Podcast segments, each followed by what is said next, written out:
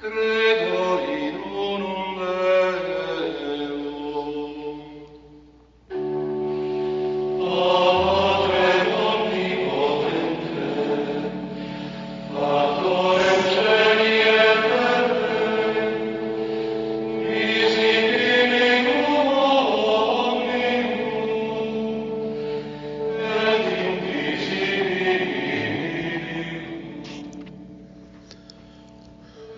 Welcome back to Zion's Redemption Radio Network. I'm your host, Mark Lichtenwalter. Today we're going to be covering chapter 9 of the book Reincarnation. The title of the chapter is Spirits and Spiritual Manifestations. We'll be on pages 73 to 82 if you want to read along. The link to reading along is in the description of the podcast. You can also find the link to read the book and the link to read other books of restoration theology. Let's begin. I saw Abraham when he came back from the earth, and many of the noble ones, when they came back to be crowned. I saw them step upon the platform of the gods and receive their crowns and enter into their exaltations. Mosiah Hancock Journal, Visions of Mosiah Hancock Addendum, page 3. What the Mormon religion calls spirit, the reincarnationalist calls soul, the entity that is life, is the life, the intelligence, and the immor- immortal part that leaves the body at death. The reincarnationalist L.S. Cooper wrote, quote, Upon going to sleep or at death, the aura is withdrawn from the physical body, and it is then possible to to study it by itself to see what it see what it is like. It has been found that it is a life-size duplicate or counterpart of the physical body. We appear exactly as we do here because of the counterpart of the physical body, and realize that our consciousness can use such a form much more easily than it can than it can a physical body. Reincar- and that's the end of the quote. Reincarnation, a hope of the world by Cooper, page 36. This is identical to the brother of Jared's description of the spiritual body of Jesus Christ. Ors- Apostle Orson Pratt recounted, quote, Well, that body, the body of the Lord, that the brother of Jared saw was a personal body. It had fingers, a face, eyes, arms, hands, and all various parts which the human body has so much so that he thought it was really flesh and bones, until he was corrected and found that it was the Spirit of Jesus. That same Spirit, says Jesus, which in the, the meridian of time should come and take a body and die for the sins of the world. Journal of Discourses, Volume 19, page 316. When Jesus appeared to the brother of Jared, he said, quote, Behold this body, which ye now behold, is the body of my spirit. Ether chapter 3 verse 16, indicating that it had not that he had not received a physical or mortal body. He had never he had not yet ever been born on an earth nor pa- nor passed through death or resurrection. Um, I just have to say that's his speculation because that's not what Jesus said, and I'll get to that in a minute. I'll just finish this quote. Uh, he even stated that all men were created in the beginning after mine own image, verse 15 of Ether chapter 3, showing that he and all mankind were first born as spirits without physical bodies and came into mortality to obtain one. Now, okay, he doesn't say he never had a mortal body. He simply did not have a mortal body at that time. It doesn't say whether he lived on a previous earth. That's that's pure speculation. The fact of the matter is that Jesus Christ didn't just become God because he was the firstborn. He became God because he had ascended to that level on previous earths and previous mortal morta- um, mort- multiple mortations or mortations, multiple probations. Back in 2010, God revealed to me a secret. He said that unless you're exalted, you will be damned in the resurrection. And what he meant by that is people who are exalted receive progression upon progression. Eternal lives, they continue to progress. But if you're not, if you are a resurrected celestial, but you're not the highest level of celestial, you're damned. And all that means is that you cannot progress. If you're resurrected in the celestial or the terrestrial bodies, you cannot progress. But God revealed to me the secret that that when the new earth is created that John the Revelator speaks about in the book of Revelations, that you can put off, you can choose, he gives the opportunity to put off our resurrection and go into another probation in mortality on another earth and to go through the experiences that we need to ascend and progress to become more like our Father and Mother in heaven. And Jesus had done this through eons of time where he had gone on earths and lived the experiences that he needed to live to attain the the title of a god and being God the Redeemer, he had already become a God in his previous mortal mortal probation because he was God the Witness at one point. God the Witness, um, Joseph Smith taught, will take a body, and if you don't know, God the Witness is another term for the Holy Ghost.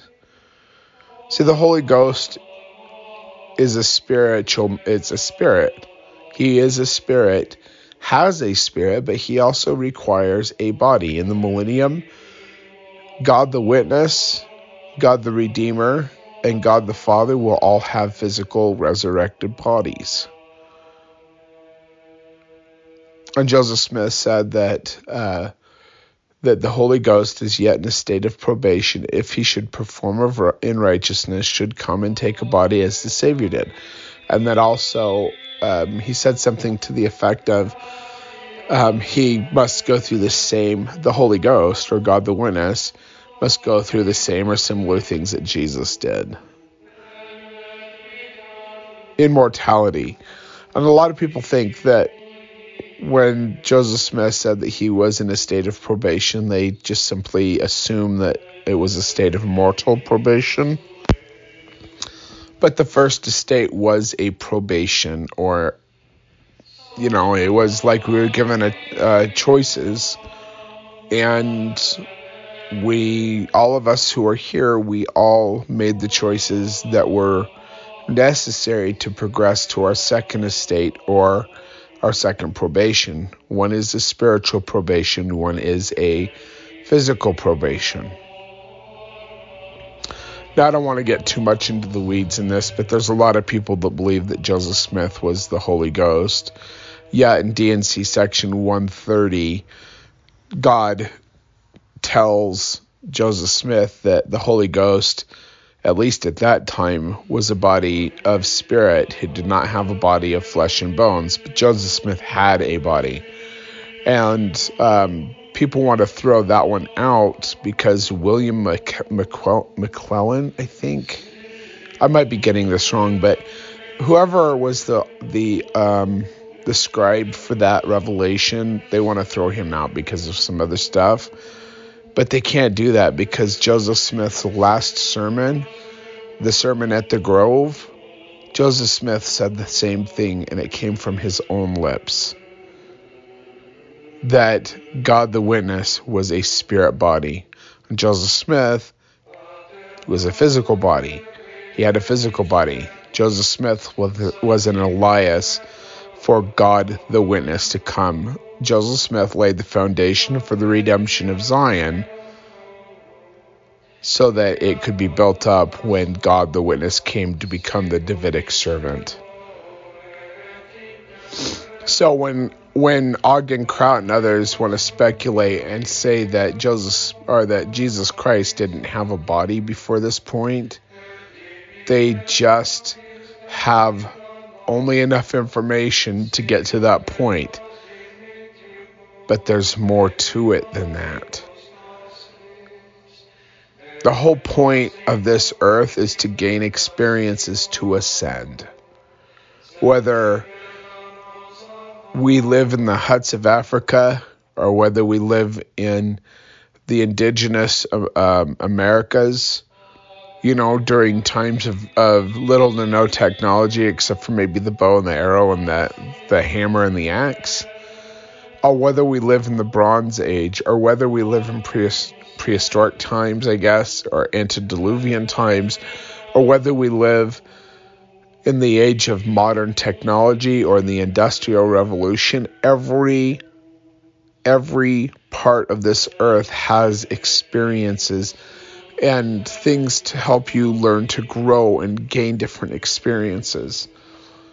Every single life and every single experience has value, even the hard ones. When I spoke to Jesus Christ when we were sitting together in 2003, when I was taken up by the Father to Mount Vashel, we sat down and he told me something that was hard for me to hear. Now, if you've been listening to this podcast for very long, well, you may or may not know that I grew up in an extremely abusive home. There was alcohol, and there was drugs, and there was physical, mental, and sexual abuse. It was extremely difficult as a child for me. I lived with so many different people. Um, before I was 18, I I had moved over a hundred times. I'd lived in, I think there was like 64 different homes. Um, now moving hundred times before you're 18 means you're moving an average of every four months, and that was about right for me. And it was extremely difficult. There was neglect. There was physical and mental abuse. There was even some sexual abuse when I was younger and there was homelessness. There was my own drug and alcohol addictions. And when I spoke to Jesus, he said all these experiences that he allowed me to go through were for my own good, that I might become the servant of God that he needed me to be. Every experience even the most difficult ones, are experiences that we use to grow and to become more like God. And so when I look at multiple mortal probations and this doctrine that God revealed to me back in 2010, I think it was, or 2011, and then later on I read the Sermon at the Grove and it reconfirmed what God had showed me to begin with. Because I didn't know about this stuff. God until God revealed it to me, and then later on, He showed me in the uh, the the the sermon of Joseph Smith where he talks about these things. But I didn't know about it before that. But it makes sense to me and I can see how we can progress from world to world and how every experience is useful, every single one. Even the hard ones that are hard to accept. And Jesus said that these things I allowed you to go through for my wise purpose, that you may become the servant that I need you or want you to be. Anyway, continuing on. There is a major difference between the good, two thirds, and the evil, one third spirits. The good ones are born in, innocent into mortality. The evil ones come to an earth without a body, but with plans to possess one. Reincarnationalists generally, generally believe that all spirits will go through enough mortal lives to eventually re- reach the godhood status. According to the reincarnationalists, the good spirits get a longer period of rest before returning to Earth, while the bad ones make a quick return.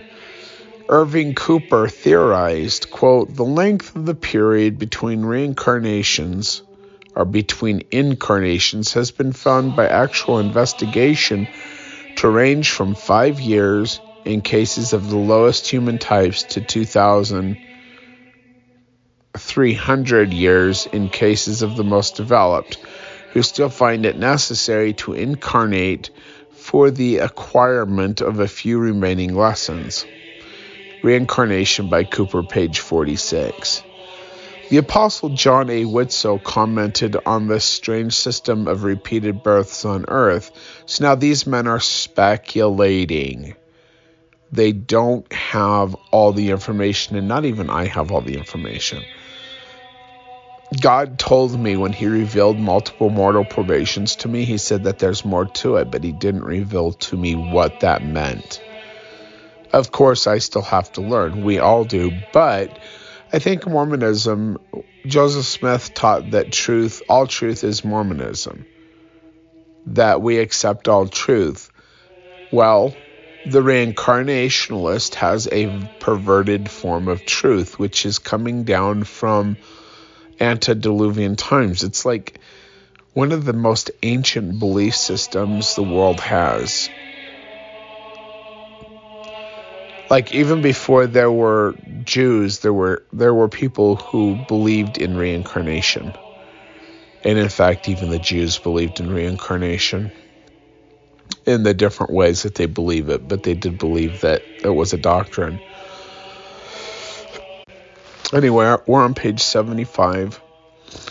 By reincarnation, the power of God seems also to be limited, limit, limited but that's speculation. This is John A. Widtsoe.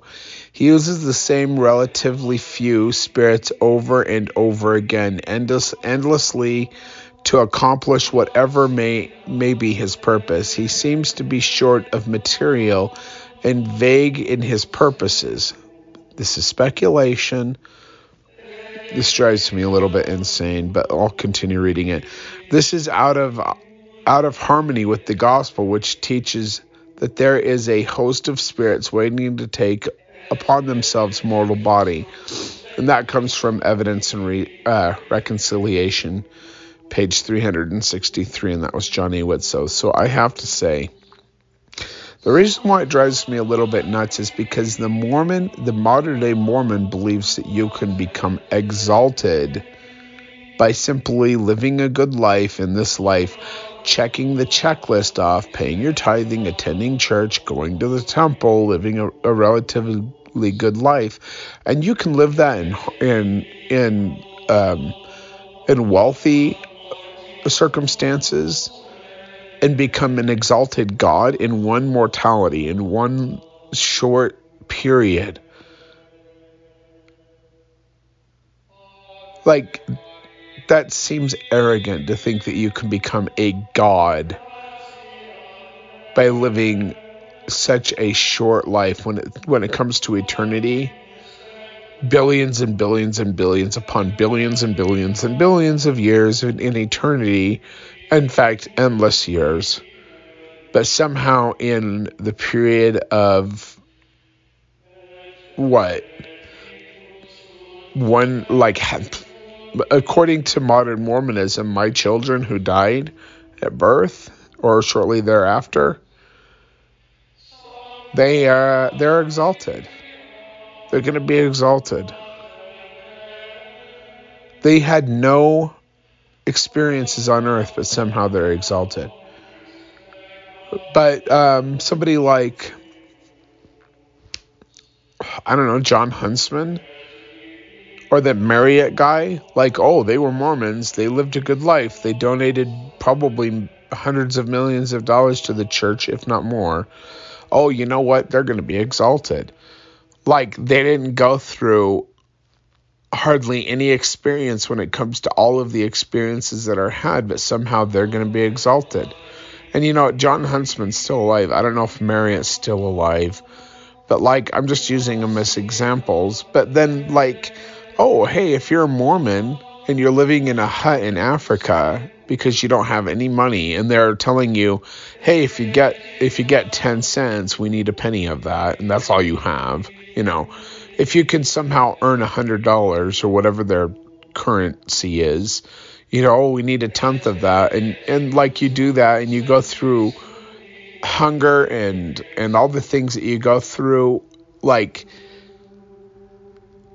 those are the experiences that you have and that you live through but you'll be exalted. Don't worry about it like there's such a disparity there between the different kinds of experiences. Like my own life like i think i live a pretty good life. I have lived a very difficult life. But every experience that i've had is valuable. And every experience that uh, Jon Huntsman or Marriott or any of these rich people they have, they are valuable. And so is the welfare mom with three kids and no education. It's difficult, but these experiences are valuable so that we can learn and experience things to progress and to become like our Heavenly Father and Heavenly Mother. To know what it's like to go through all of these experiences. Jesus Christ didn't just go through the Garden of Gethsemane and experience everything that we all experienced.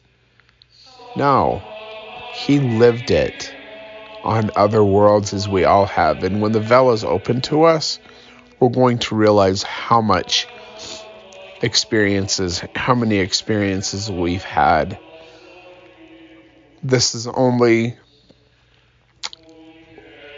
only a small part of our experience coming and living in this in this one multi or when this one probation.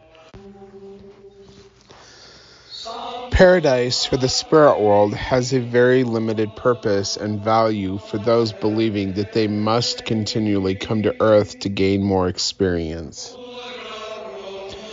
With the restoration of the gospel, revelation once again came from heaven for man.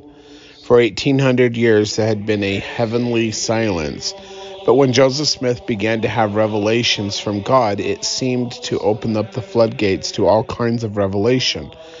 Apparently, a seal had been broken, and the devil was given equal rights and was allowed to give as many revelations as the Lord. Our generation is characterized by a wide variety of spiritual mediums and revelators.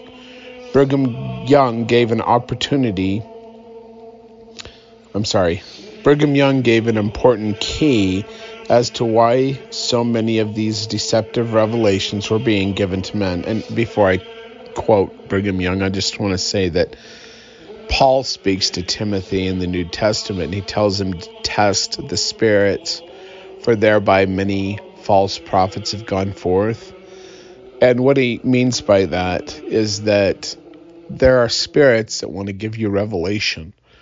And just because you receive a revelation or an inspiration in your mind doesn't mean it comes from God. You have to test the spirits that's why I, I, I lean so heavily upon, or heavily upon telling people that they need to to study it out to the best of their ability and come to a conclusion about what they believe, what is right. That they should be like when James, or, well, we'll just say James, um, the book of James, chapter 1, verse 5. If you lack wisdom, ask God, but let him ask in faith, not wavering. What that means is that we have to be firm, that we've studied it out to the best of our ability and we've come to a conclusion. Now, as we come to the conclusion, we can ask God for inspiration and revelation to get to that point, but we have to do our part to study these things out, and God will give it to us when we're ready to receive it. That this is on His timetable, not ours and that as we come to a firm conclusion and we're not tossed about by every wind of doctrine and every wave that comes along, we go to the Father and we ask Him in the name of Jesus Christ if the revelation or the thought or the belief that we have is correct based upon our study and based upon the inspiration and revelation that we're receiving. And we ask Him if it's correct and we ask for a confirmation of the Spirit. And if what we believe is correct, the spirit will the spirit will increase. We will have a burning in the bosom. We will have the uh, the gifts of the Holy Ghost or the evidence of the Holy Ghost in our lives, where peace and joy and love and these type of feelings come along. When Jesus Christ was resurrected and he walked with his disciples and they knew they did not know that it was Jesus, when they were walking on the road to Emmaus when they finally realized that this was Jesus that they were talking to, and he disappeared from among them, those two, those two disciples, one of the disciples looked at the other and said, Did not our hearts burn within us? Because Jesus Christ was speaking truth to them, and the Spirit was testifying to the truth that was being spoken. And it was burning within them. Now, for myself, when I receive a burning in the bosom, sometimes it is just that I receive this caloric heat filled with peace and joy and love, and I really feel it in my upper extremities. But there's been times when it might, like the Holy Spirit, like when I asked God in the name of Jesus Christ if Joseph Smith was a true prophet back in the, the fall uh, or early winter of 1996 like the Holy Spirit flowed through me like hot oil from the top of my head to the bottom of my feet, and I could not reject the witness of God that I was given at that time. So sometimes it doesn't happen that, uh, you know, most of the time it doesn't happen that extreme, but but there are evidences of the confirmation of the Holy Spirit because God speaks to our mind through our thoughts and through revelation. Sometimes it's audible, and, and I'll hear revelation out loud, and sometimes more more often than not, it's within my mind. God is speaking to me. Sometimes I'm taken up in a vision. Sometimes it's a dream that God reveals to me. Sometimes I'm taken up in the flesh. Well, that's only happened once when I when I saw the Father and the Son face to face in 2003. But God speaks to us in different ways, and He wants us to test the revelations that we're receiving in our mind because Satan has the ability and his spirits have the ability to whisper thoughts into your mind. But they do not have the ability to um, to replicate the influence of the Holy Ghost. But there is something called emotionalism too, where people use emotionalism to try to make you think that you felt the Holy Ghost. You know, one of the uh, things that drove me nuts about Thomas Monson is he would give you the the cookies and the widow stories all the time, and you'd think, oh, he's such a great grandpa. Oh, he, you know, because he's an old man, and like he would use these stories, and Henry B. Eyring uses them too he'll use these they will use these stories to get you to to jerk your tears and they will cry on the stand and get everybody to think that they're feeling the spirit. And maybe maybe the spirit will testify to some of the truth that they say but more often than not it's just an emotional man- manipulation. So a lot of people who have come out of mormonism or they're not coming out of mormonism they're just coming out of churchianity you know, they think they think, oh well, Joseph Smith is true, but but these guys aren't.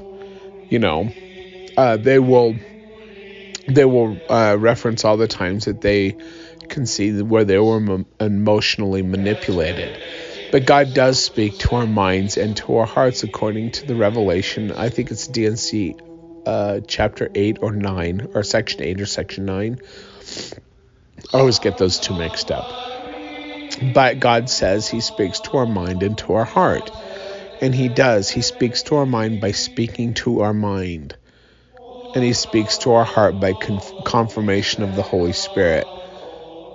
And people who do not have the ability to, well, nobody has the ability to give you a confirmation of the Spirit, but people who want you to think that they're prophets and apostles even when they aren't, they'll use emotional manipulation to get you to think you're feeling the Spirit. Now, you might be feeling the Spirit because they still speak truth. See, it's difficult to go through these things and to, to weed them out. But that is the work of somebody who is going towards progression to become like God. This isn't some easy path that He's given us that we can just become like he is because we follow the crowd. We have to work it out. My grandpa always told me that this plan is a do it yourself program. Other people can teach you all that they know, but you have to get a witness for yourself. It's a do it yourself program. You cannot just ride on the coattails of someone else. If you think that you can, you will be damned. I promise you, you will be damned if you try to ride on the coattails of others without getting personal revelation and having a personal relationship with God for yourself. Anyway, continuing with this quote from Brigham Young. It was told you here that Brother Joseph warned the elders of Israel against false spirits. It was revealed to me that if the people did not receive the spirit of revelation that God had sent for the salvation of the world, they would receive false spirits and would have revelation. Men would have revelation, women ha- would have revelation, the priest at the pulpit and the deacon under the pulpit would have revelation, and the people would have revelation enough to damn the whole nation and the nations of them, unless they would hearken to the voice of God, it was not only revelation to Joseph, but to your humble servant that false spirits would be pre- prevalent and as common among the inhabitants of the earth as we now see them. Brigham Young Journal of Discourses, Volume 13, pages 280 and 281. We're on page 76 if you're reading along and we're only 27% through this reading. This cannot be emphasized too strongly as the reason why many today are experiencing revelations when the Lord Himself seems to be rather silent at, at this time. And the reason why God is silent and not giving us more revelations, like there's no more thus saith the Lord revelations. The reason for that is because the rejection in the church in Nauvoo, which is talked about in D&C section 124. And if you want to know about that, uh, go follow my uh, TikTok. Uh, my TikTok is Red Pill Mormon, and if you look down through my videos, you're going to see the rejection of the church in Nauvoo, part one and part two.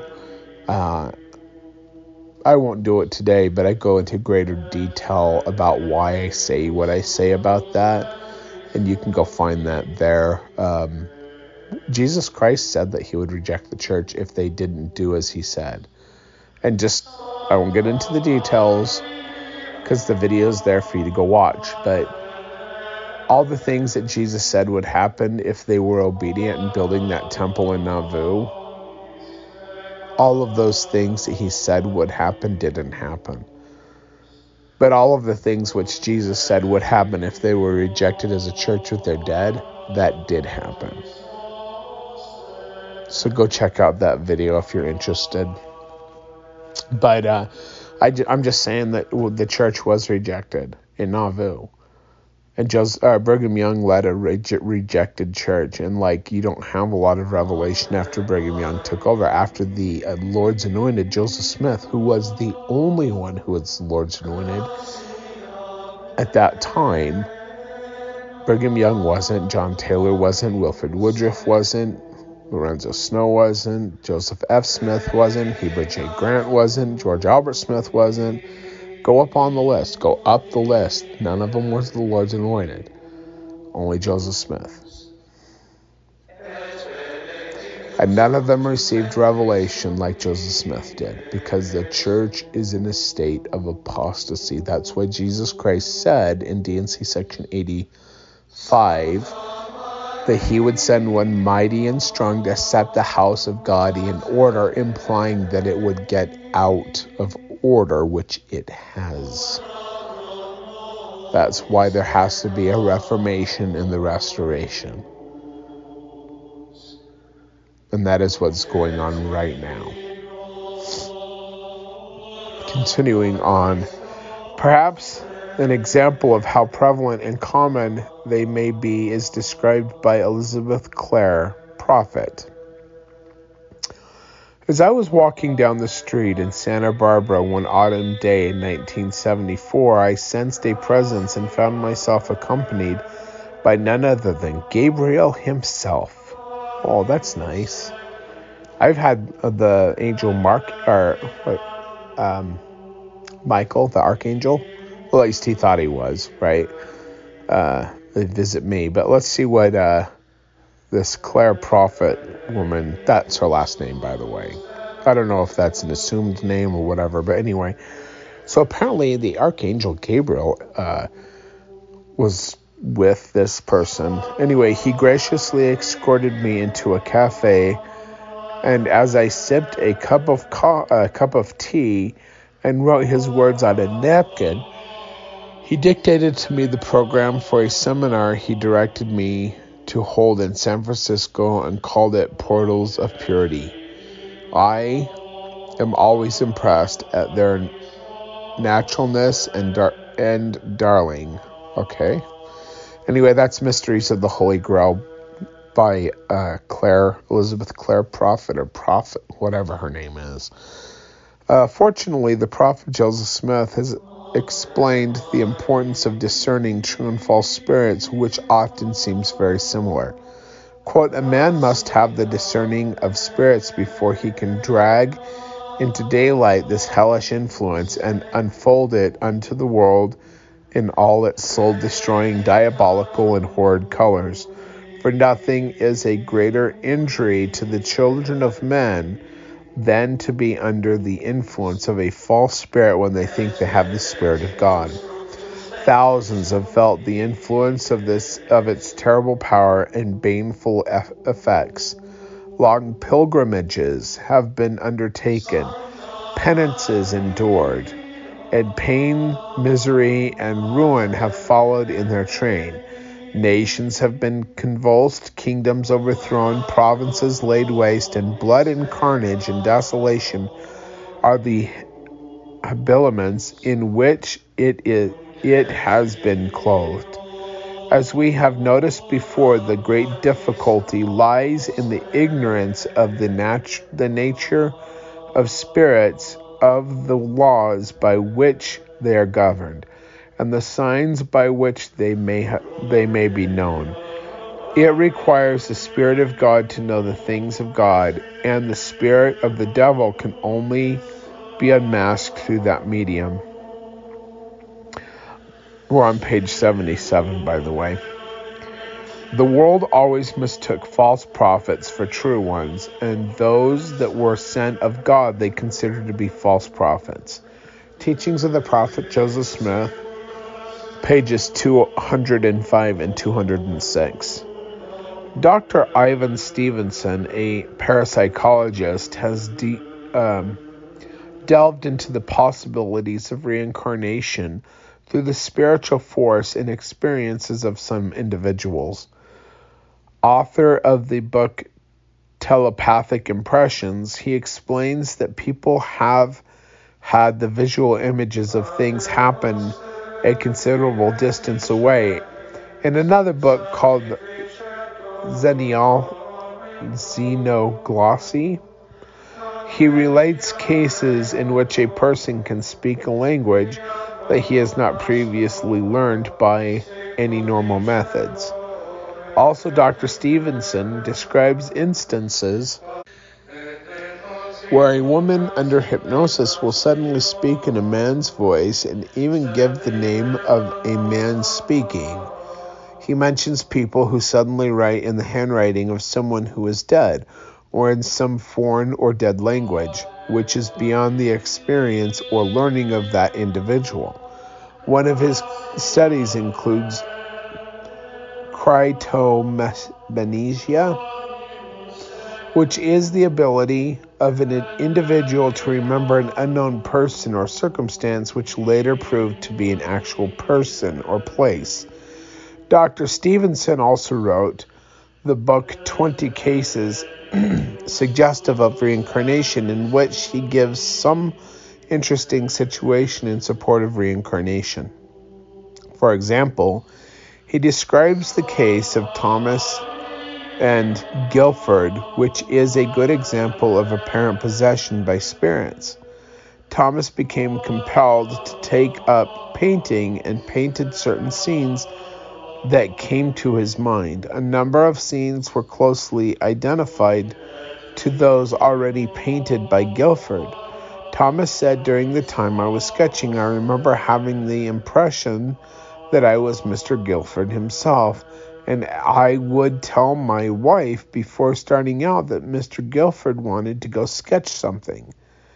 I wanted to go sketching. That's uh, page seven, 374 of that book, and we're on page 78 at 40 uh, 47% through the reading for today. The problem in dealing with all these spirits is the difficulty of distinguishing one from the other. How does one detect an evil spirit or a good spirit when they both ha- can reveal, manifest, and perform acts which so closely resemble each other? Brigham Young clarified, quote, There are many elders in this house who, if if I had the power to memorize that vase, vase and make it dance on the table, would say it was done by the power of God. Who could tell whether it was done by the power of God or the power of the devil? No person, unless he had the revelations of Jesus Christ within him. I suppose you are ready to ask Brother Brigham if he thinks the power of the devil could make the vase dance. Yes, and could take it up and carry it out the door just as easy as to turn up a table and move it here or there, or to cause a rap, rap, rap, or to bake and pass around pancakes, or to get a hold of a person's hand and make make him write in every style you can think of, imitating George Washington's, Benjamin Franklin's, Joseph Smith's, and others' autographs. Can you tell whether it is by the power of God or the power of the devil? No, unless you have the revelations of Jesus Christ. End quote, Journal of Discourses, Volume 3, page 157. I would disagree with that. Uh, if you have the revelations of Jesus Christ, that's one thing, but if you have the power of discernment and the confirmation of the Holy Spirit, that is quite something else. Um, the confirmation of the Spirit is the most important way to tell what the correct interpretation of Scripture is, or at least to get a confirmation of what the truth is after you've studied it out, out to the best of your ability. So, there have been many times when I have received, Thus saith the Lord, revelations from God. And there's been times when the devil has tried to give me a Thus saith the Lord revelation, and I'll receive both, and then I will take it to get confirmation from the Spirit. Even the things that I write down that are received from this from a spirit, and I will get confirmation before I'll issue that revelation or share it. Um, I had a friend many years ago who received a translation from a seer stone, and right away I could tell through the spirit of discernment that it was from a bad source. And I told him and I, I was telling him and teaching him how to uh, get confirmation of the Spirit, and he said, Well, I'm just going to put it out there so that people who receive it can discern for themselves. And I said, Then you'll become a prophet of the devil. And, uh, you know, we have the differences between true prophets, false prophets, but we also have a classification of a fallen prophet, and this individual who received this specific translation through the seer stone became a fallen prophet and is completely in delusion at this time in a mental institution at the state uh, i don't know what they call it the prison at bluffdale utah because uh, of some things that he did after he fell because he was following a bad spirit and would not get confirmation of the spirit that what he was receiving was from God. And uh, he's in prison now, and he's going to be there. Well, who knows how long he'll be there, but I think his prison sentence was like 26 years. You know, and he still maintains the delusion that he had, and I tried to save him by teaching him the correct way to receive a confirmation of the Spirit, but he, in his pride, would not listen and now he's reaping the whirlwind of following false spirits and becoming a fallen prophet. And it's sad that he made the decision that he made. And a lot of people make the decision to believe things that are not true. Um, and it, and it's sad because it stops your progression. When you receive information from a, a bad source, a bad spirit, from the wrong side, and then you share that information, you're helping lead others into delusion. And we know in Second Thessalonians chapter 2, all they who received the lie received strong delusion that they all might be damned because they did not love the truth. They didn't love the truth enough to go to God to get confirmation of the Spirit. Anyway, continuing on with this reading, we're at 54%. From an article entitled Spiritual Manifestations, there was included a statement from New York Judge Edmonds, who had spent years investigating reports of spiritual powers.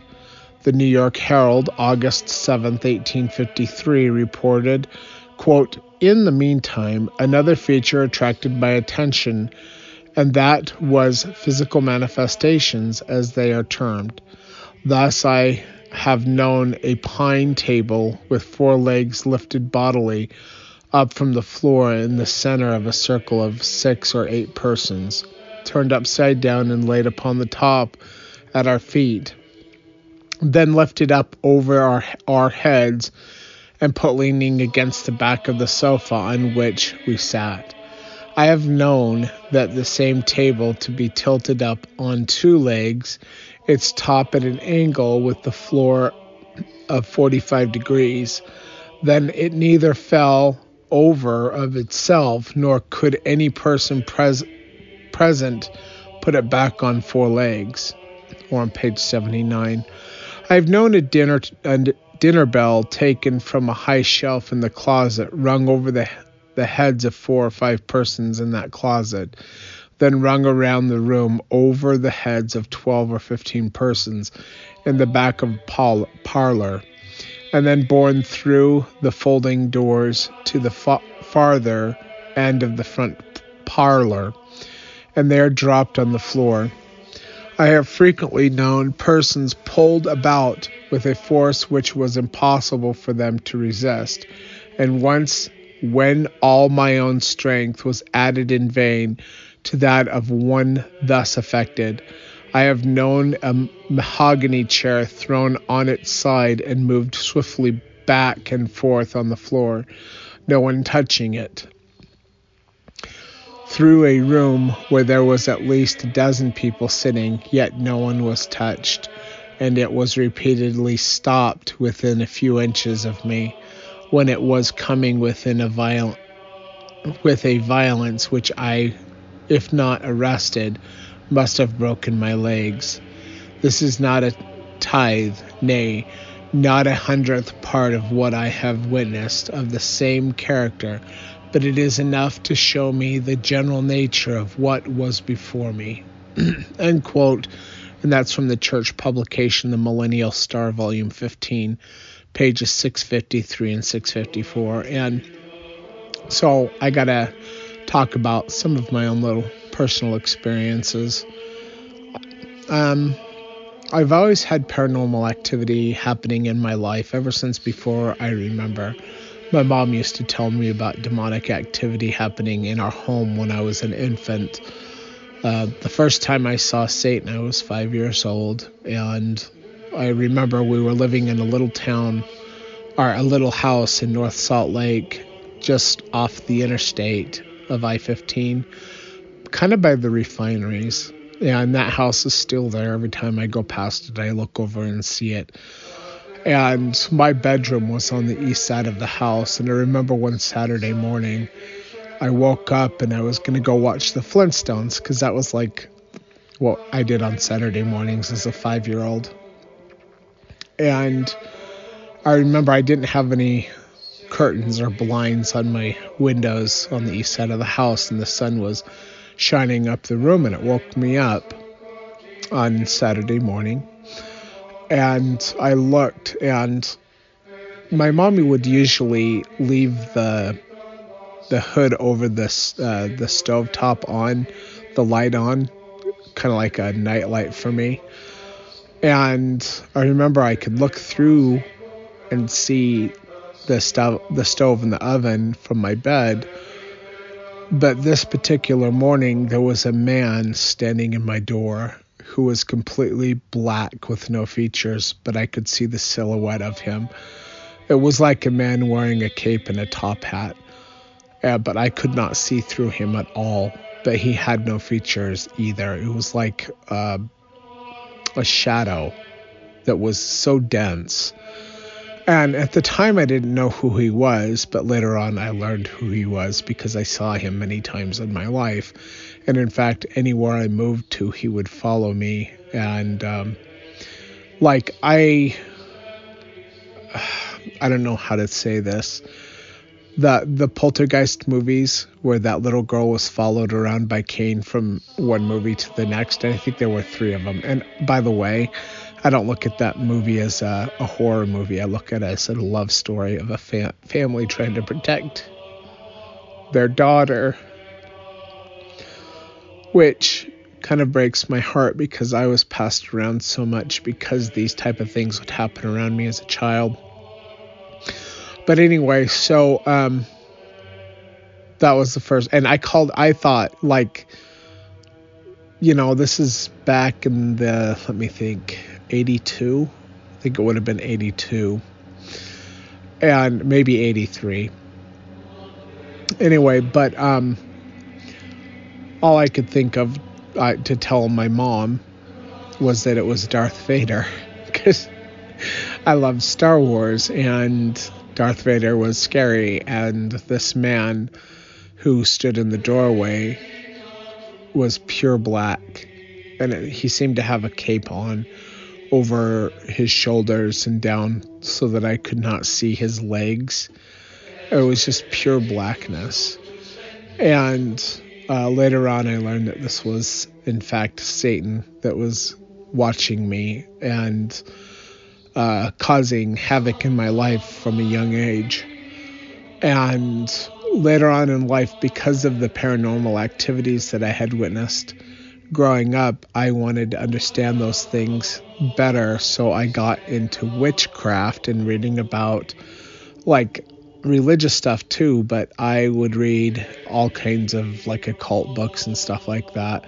And I saw the power of Satan manifest where he moved things around and he levitated things and like spells that were cast worked and like there was a very real um, I don't know, real experiences that I personally witnessed. And I think that it helped me to understand later on who I was dealing with. And when I learned about Satan's priesthood and the temple endowment, I began to understand just how powerful his priesthood really is on the side of darkness, where the priesthood of God is on the side of light. Anyway, um, continuing on with this reading. If the principle of multiple mortal births is a false doctrine, then evil spirits will do all they can to promote it. Brigham Young warned that discernment was vital in detecting the differences between good and bad spirits in revelations. Quote, I will ask, is there any revelation in the world? Yes, plenty of it. We are accursed of being nothing more or nor less than a people possessing what they have termed the higher order of spiritualism. Whenever I see this in print or hear it spoken, yes, you are right, I say. Yes, we belong to that higher order of spiritualism. Our revelations are from above, and yours are from beneath. This is the difference. We receive revelation from heaven. You receive revelations from every foul spirit that has departed this life and gone out of the bodies of mobbers, murderers, highwaymen, drunkards, thieves, liars, and every kind of debauched character whose spirits are floating around here and searching and seeking whom they can destroy. For they are the servants of the devil, and they are permitted to come now and to reveal to the people. Journal of Discourses, Volume 13, pages 200 and, uh, well, page 281, and we're on page 80 for those of you following along in the book. We're at 70% through the reading for today.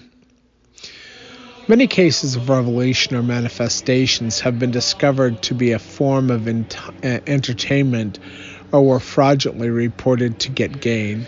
Some incidences defy normal physical or psychological explanations, and so and so extrasensory perception is the automatic conclusion, meaning that information is perceived from a source beyond our normal, normal physical world. After an exhaustive study into the reincarnation, the Church of Her- Her- Herbert W. Armstrong, who I really like, summarized their findings quote although the bible shows that human beings are not reincarnated it also shows that lying spirits or demons have been around since a long or long before man. They remember what took place in the past. When the person's mind becomes receptive to suggestion such as may occur under hypnosis, it is possible for a spirit to recite historically verifi- verifiable information through the human. The Bible reveals that there are, are even occasions where it is possible for a fallen spirit to take over or possess a human a willing human mind. End quote the spirit world published by the Worldwide Church of God or Herbert W. Armstrong, page uh, 23. I, I also wanted to say that when God begins to reveal and to open your mind to receiving revelations and visions and uh, manifestations of the Spirit, the same door that is opened for those things to happen also invites those things to happen for the false spirits. And a true prophet has to be very aware of how to determine or discern what is from God and what is from the devil. Satan has tried to give me so many revelations that at times, um, in the past, when I began to receive the revelations, I was just bombarded by revelations, mostly from him. And how I learned to discern what was from God and what was from him is I would just believe every single thing unless it was so preposterous I couldn't believe it. But mostly every single thing that was was uh, sent my way by revelation.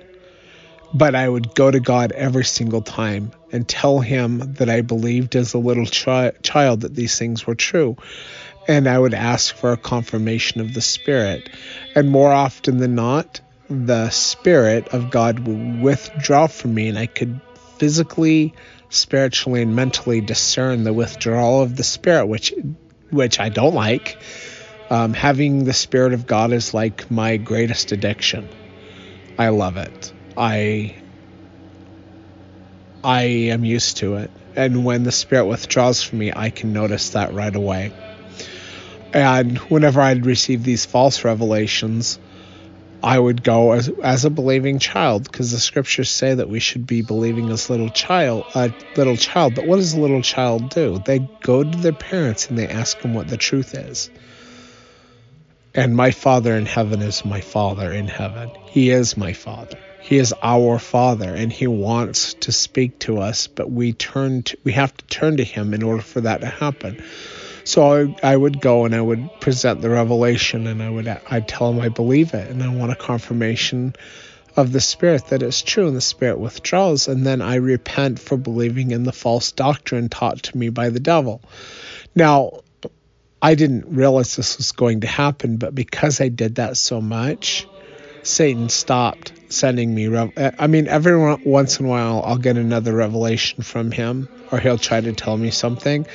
But I got so good at going and taking everything to God and getting confirmation of the Spirit that it was his efforts were only helping me to grow stronger in the Spirit, to be a better uh, prophet. And we can all be prophets. In fact, we should all be prophets but it helped me to grow closer to God. So Satan stopped using that tactic to try to uh, lead me astray with false revelations. So, but on the on the other hand, on the flip side, I guess, when I did receive a revelation from God, and I felt that it was from God, I would believe it and I would take it to God and and ask for confirmation. And when it was from Him, then the spirit would increase and uh, there would be a burning in the bosom and an increase in the fruits of the spirit which is talked about in galatians 5 22 and 23 and i could know that the thing i believed was true. And if the thing i believed was true but i was misinterpreting it in a way sometimes the spirit would not manifest either way. I would not have the buffetings of satan and I would not have a confirmation of the Spirit. And I would at then at that time I would ask God, well, what am I getting wrong here? What is what am I misinterpreting? Because you can do that. It's a communication thing. And God would reword how he was trying to reveal something to me. And then I would take that back to him and I would say, This is what I think that you're saying to me is this correct? And more off, more often than not, it would only take, um, well, once a lot of times, but like sometimes two or three times, and I would get the revelation correct in my mind, and the spirit would be confirmed. You know, the confirmation of the spirit would be confirmed, and I would know that the revelation was from God. So, it's I think it's one of the most important things to understand how to discern revelations when they come to you because we all receive them. More often, we will receive them from false spirits who are not sent from God. But God does speak to us as well, especially when the veil is open for these things to happen. Satan's tried to fool me, um, coming to me as an angel of light. Um, and I don't know how people can be so fooled by that because when I saw Satan trying to do those t- type of things where he came uh, appearing as an messenger of God and as an angel of light, like I could feel the darkness, even though he was trying to per- portray himself as light. But other times when I've had other spiritual manifestations, I could feel the Spirit of God. So I don't know how he fools people, and maybe I'm just special because I have that discernment but um, he's tried a number of ways to to get me off track by using other people to attack me, which is his main method now, um, or confusing me by trying to bombard me with revelations that come from the darkness rather than the light.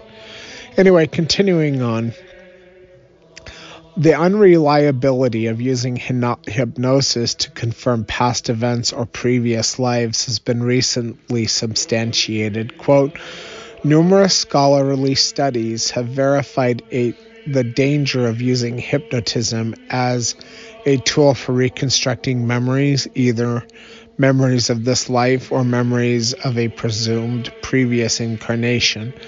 The unreliability of such hypnotically derived memories is sufficiently great that the um, AMA, which stands for American Medical Association, has indicated that previously hypnotized witnesses should not give testimony in court concerning the matter about which they have been hypnotized.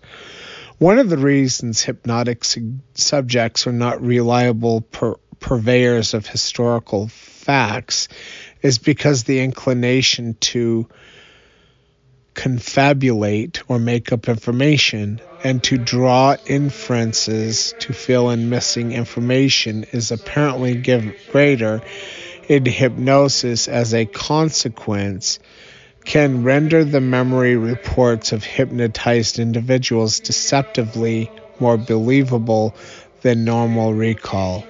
This enhanced believability of the hypnotized subject can confuse even the hip or the therapist.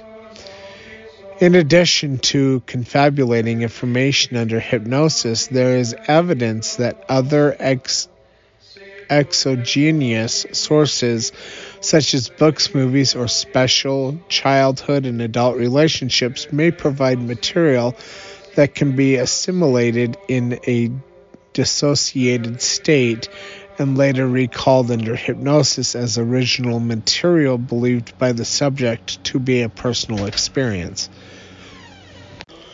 And that comes from Glimpses of Eternity by Ava Arvin Gibson, 1992, Horizon Publishing Company, uh, page 305. Examples of hypnotic cases have frequently been cited as proof of reincarnation. However, it remains a very mystical and highly questionable source. As the following example shows, quote, numerous publicized cases of claimed reincarnation have resulted from the use of hypnotism on people who regressed to former lives, in some cases, even speaking in a foreign tongue or describing detailed experiences in a different era and culture. The most publicized event in the United States was that of Bridey Murphy in 1952. Her story was essentially discounted in subsequent investigations. A similar but more complex case occurred in England in 1976. It was the case of Jane Evans, and it was featured on BBC television. Upon being hypnotized, the 30 year old housewife regressed into six previous existences. And regressed back to Roman times, she recalled a life of Livonia, wife of a tutor to the family of, Ro- of a Roman legate. Um, Constant, Constantinius in the fourth century AD. Um, so the Tudors were actually royalty back then. Uh, they actually went up through Rome and then into uh, England um, after the fall of the Roman Republic, and they became a great um, house of royalty which is interesting. But anyway, continuing on. Jane knew substantial substantial details of each life, but the more puzzling was her Roman experience. She gave details of individuals who could be and were checked historically for accuracy. She also named other Roman citizens who could not be found in historic documents of the period, but it was assumed that these were lesser known figures who didn't make the history books. And we're on page 82 if you're reading along, and we're at 91%. And I have a little story to tell after uh, I finish this chapter, but we'll get to that point. It's about reincarnation. One of those checking on historic accuracy of Jane's story was Melvin Harris, a compulsive browser in second-hand bookstores. He stum- stumbled upon Louis de Wohl's historical novel The Living Wood, published in 1947. The novel was devoted to the lives of Constantine, Constantius, and Helena, who lived in the 4th century Rome. Moreover, Harris found the names of fictitious individuals from Jane, whom Jane had named as being among her acquaintances in her previous life. Jane's story collapsed after these and other discoveries. It appeared that she had read and forgotten the novel some years before. It is interesting that under hypnosis she could draw, withdraw from her subconscious memories the details of the story. And that comes from the same book that we quoted lost on pages 303 and 304. If deceiving spirits have such power over mortals, it is natural that they would want to use various means of revelation to promote their doctrines and principles, such as reincarnation. It should be noted that many of those groups, agencies, and individuals who believe in reincarnation also believe in and testify of receiving revelation. In many statements, a publication and publications by reincarnationalists they claim to have been influenced or dictated to by the spirit of some dead master or Mahatma or Mahatma, I guess, who has given them visions, dreams, and revelations to do and teach specific things that would promote a belief in reincarnation. How important it is then to have the gift of discernment in detecting the source of such spirits and spiritual manifestations. So that's the end of chapter 9. Uh, when we come back on next time, we'll be starting on page 83, which is chapter 10, The Blessing of Mortality. So, what I wanted to talk about was that. Um, so, I study lots of things out, not just the theology, I'll study all kinds of stuff out history, constitution, law, medicine. Like, I am interested in learning everything I can get my hands on. And uh, I was going through uh, a story of a kid who was very interested in a specific kind of airplane. And I've said this story in the past. I'm not going to bore you with it again. If you don't know, then maybe you'll learn by listening to my past programs, but this kid had so many details and he died in an airplane crash according to him. And uh, and the people he knew on this aircraft carrier back in World War II they were still alive and his parents took him to meet these these older men who have all since passed on. But at the time they were still having reunions. They were the the aircraft um, the aircraft carrier crew, and I think it was the pilots that he knew, but he knew them by by face. He knew what their names were. He remembered things about his life and about the lives the lives of these other men that were on, you know, on the same aircraft carrier, and it was very, very, very good evidence for reincarnation. And I took it to God like I do and believing, you know, hey, this is really good evidence for reincarnation. Is it true? Is this kid like really the the spirit of this man who died before in this in World War II come back to life? And God told me no. This was a minis- he was a ministering spirit to this man who died.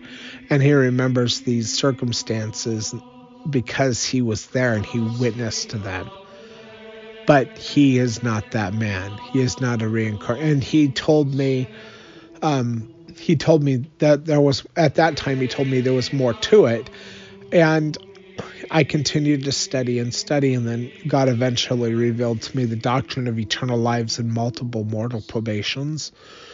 But um, I just thought it was interesting because, like, way before we come into mortality, we can be uh, ministering spirits to help people in their lives, and we may know them in the spirit world, and that's why we're going with them and doing things with them and trying to help them be directed in them their mortality. But we are not that individual, and when we have these past life regressions, we're just remembering how we helped the individual. That's why this kid knew the names of these people. That's why he knew uh, the the stuff about the airplanes and all of the stuff that he knew. So anyway, um, I guess that's the the the end of the theological discussion. Now I'm going to tell you about what's going on in my life. So I worked for five days straight.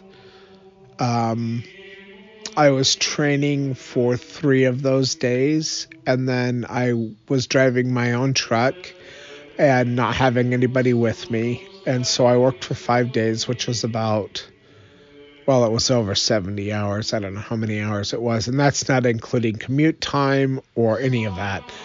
Um, I get 10 hours off, but I have a uh, 40 minute drive one way from work to where I live and then 40 minutes back, which all is included in that 10 hours because I'm driving my personal vehicle. So I get home and I shower and I go to bed and I wake up after about six hours and I get showered and I get all my food ready and I pack all my junk that I need to go back to work with and then I go back to work and then I spend 14 to 16 hours at work. Well, only 16 the one one day because I the snow. Oh my gosh, it got bad. I had to chain up. In fact, I had to chain up both days that I drove by myself. I was soaking wet, even though I have overalls which are supposedly waterproof, but they're only waterproof to a point. Anyway, but um and I was worn out from working 3 days before that. So what I do is I drive over a mountain pass, which is over 9,100 feet, called Indian Pass in Utah on Highway 191, from Helper to Duchesne, and back from from Duchesne to Helper. I go to Roosevelt to pick up oil, and I take usually around 137 to 140 barrels of oil and I'll take it over the mountain. I'll take it to Wellington, Utah, which is past Price, Utah, to the east, southeast. Anyway, so that's what I've been doing all week, and I've been I got really dirty. um, and in fact, this is my second day off. I get four days off in a row, but I only take three because I'm trying to get bills paid and I'm trying to get my the rest of my training in because I'm still in training technically, even though I'm driving my own truck. I have three million miles of driving under my belt.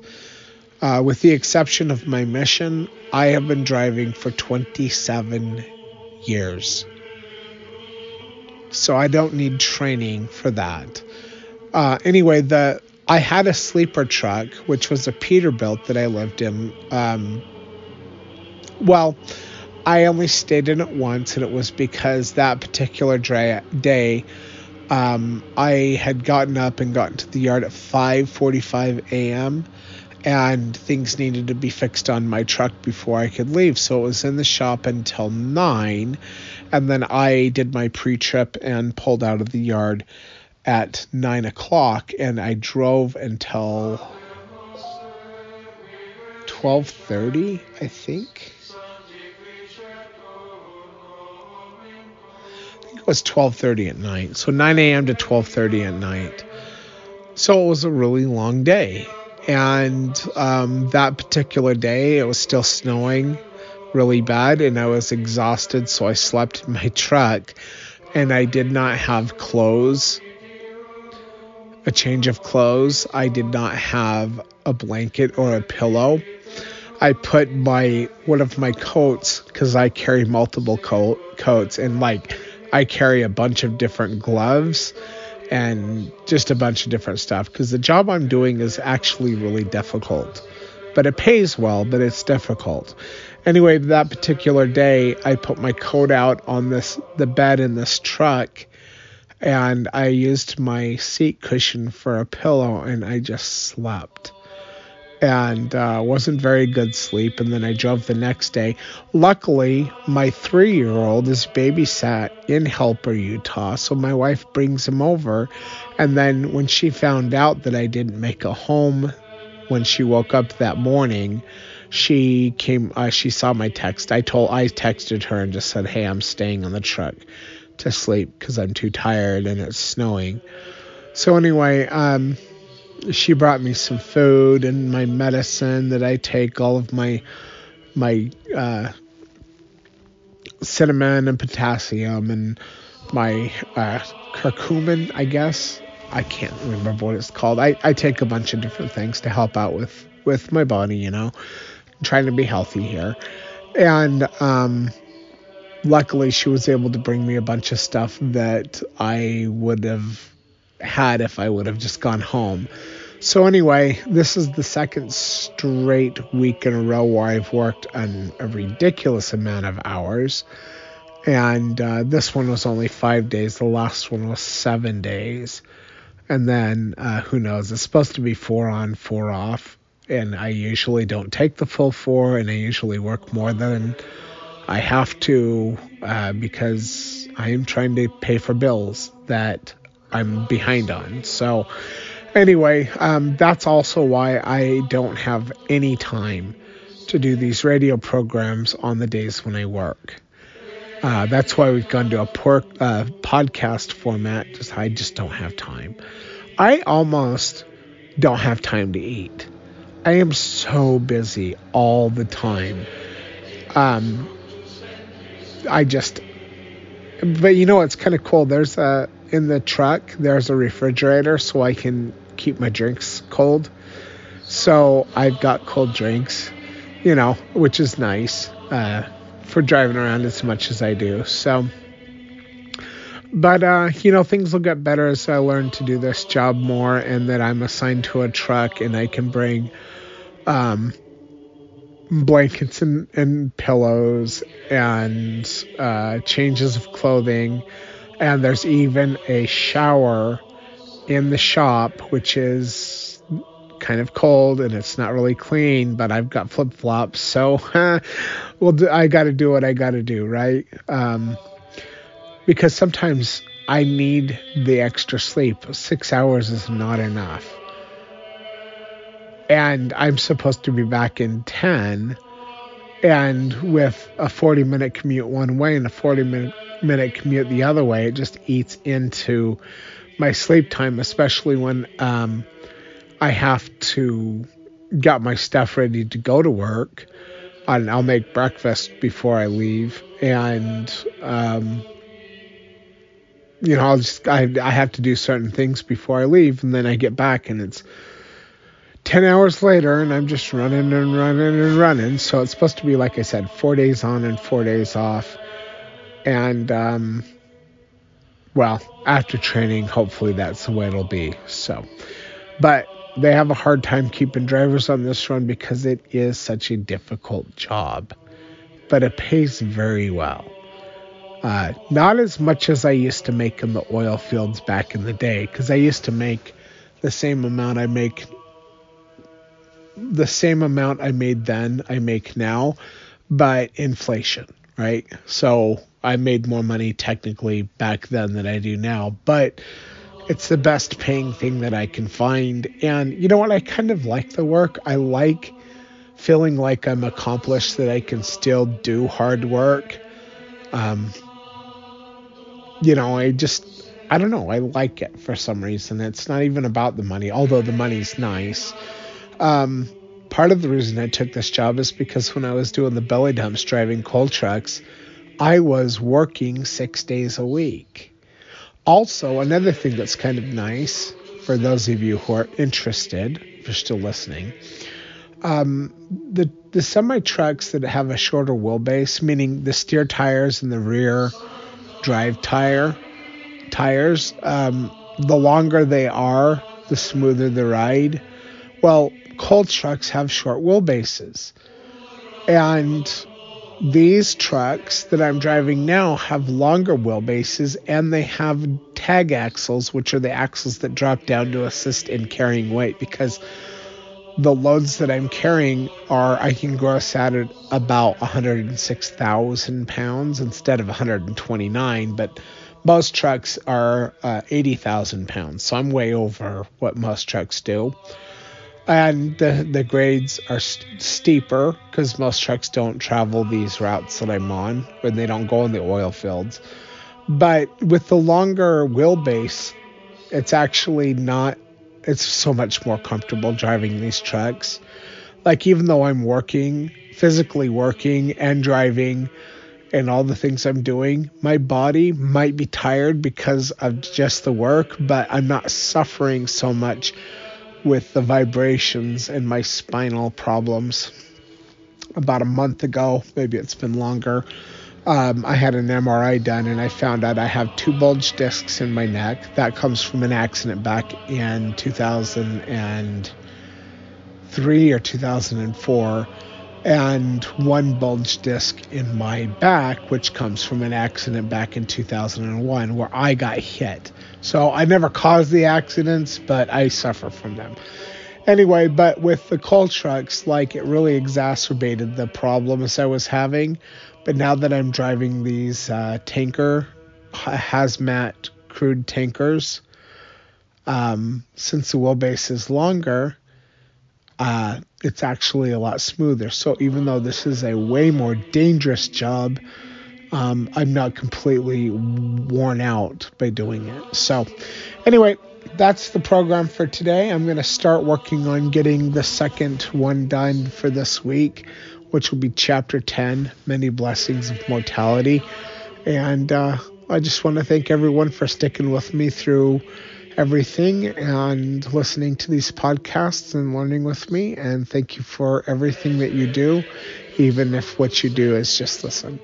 So I see the stats and I see how many people listen and where they listen from all around the world. And that makes me feel like I can keep going on, even though I don't receive any kind of uh, monetary for doing these things. Um, I am happy that people are learning, and that's my goal. So, all right, well, take care, everyone. God bless. Thank you for listening, and goodbye.